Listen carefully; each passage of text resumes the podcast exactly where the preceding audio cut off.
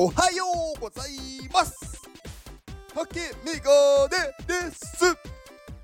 竹メガネの元気お届けいたします。元気。この放送は元気ジェネシスナンバー107ユミさんの元気でお届けしております。ユミさん元気。ユミさんつもありがとうございます、えー、ユミさんは、まあ、フラワーリーフレンズという、まあ、コスプレの NFT コミュニティの、まあ、コミュニティマネージャーの方ですねまあねその他にもねいろいろ入られてるのでまあいろんなところでお会いするっていう方です。はい。この方も活動、活動量が半端ないですね。その行動力というか。うん。なんかね、こう、なんか一見ね、すごくおとなしそうに見えるんですけど、まあ、あのね、行動力と、あとはね、その好きなものに対する熱意がね、もうすごいんですよね。なんか、あのね、うん。すごいんですよ。なんていうのかな？なんかやっぱりねこう本当に好きなものに対しては人間ってやっぱこうあるべきだよなって思うなんかそういうのをね教えてなんかくれる方ですね。うん。まあね由美さんはねもう日本だけではなく海外までね簡単に行ってしまうような人なので、うん、すごく行動力は私もね見習わないとなとねいつもね思っております。はい。えー、ユミさんのツイッターリンクを概要欄に貼っておきます。今日は、えー、っとですね、あの今を把握しないと何もできないよっていうのをね、お話ししようかなと思います。結構何かをやろうとした時に、うーん、こうしようって思う、まあ、決めて動くと思うんですが、今自分がどの位置にいるのかっていうのを把握しないで行動してると結果として自分が思ってるような結果が得られないっていうことがまあ往々にしてあると思うんですよ。でやっぱりこう何かをねこう達成したいとかこう何かをね成し遂げたいっていう場合に今自分がどの状態なのかまあねあのどのぐらいの位置にいるのかっていうのを知らないままやってるとあのね本当になかなかたどり着かないと思うんですよね。うーん結構ね自分って自分のことを分かってないのですごくねこうなんだろう甘やかすというかなんか自分はもうこのぐらいできてるってやっぱ思いたがるんですよ。だから自分をねこう過大評価してなんかやってしまうその結果思ったように現実がうまくいかないことが、まあ、起こるので、まあ、挫折してしまうっていうことがまあよく起こると思うんですよ。なのでまずは今の現状を、まあ、ある程度正確に把握することが必要だと思ってて、まあ、そのためにはねあの数字だったりうーんまあ客観的な評価周りからのこうどう思われてるかとかがまあ必要になるんですけどうーん例えばなんかその長くやっているから能力があるっていうのは、まあ、勘違いなわけですよ。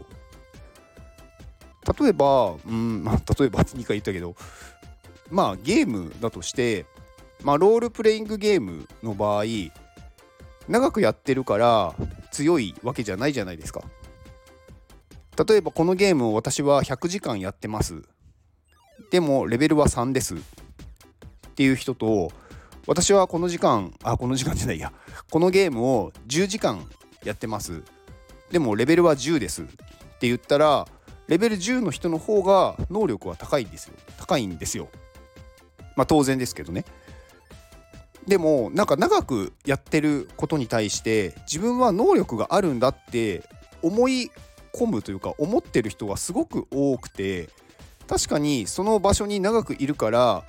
その同じ場所には何があるっていうのは知ってるけどその人の能力が高いっていうその人がいろんなことを知っているっていうのとは全然関係ないんですよね。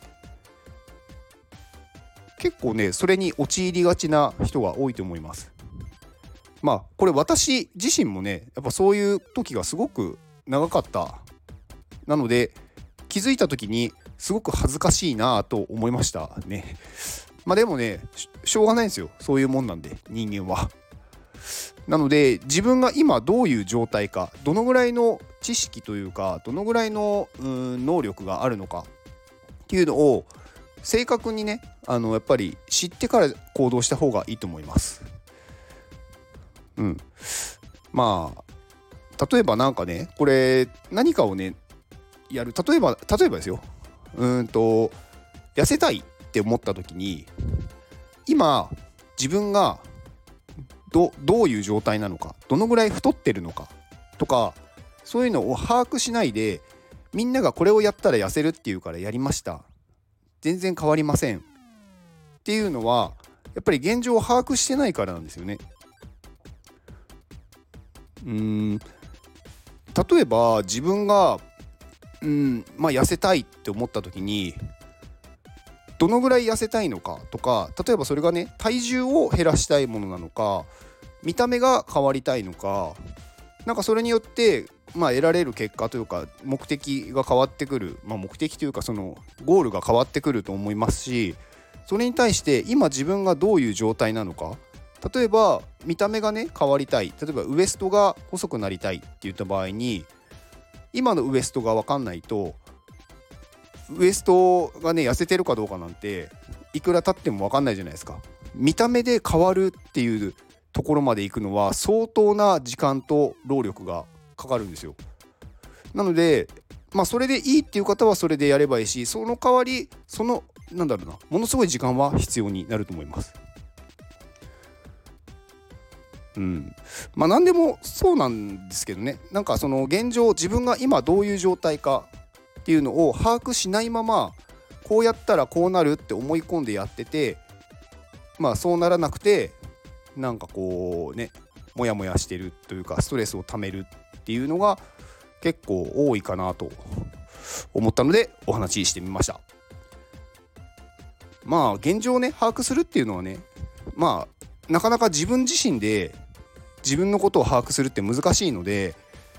まあまあ人に聞くっていうのもねその人が本当のことを言うかわからないのであのー、客観的ではあるけど自分自身で調べるっていうことが大事なんですよね。でやっぱり数字っていうのが結構その把握しやすいものだと思うので何でも数字に起こした方がいいと思います何かをやるときは。まあ数字にね起こせないものもあるので、まあ、それはね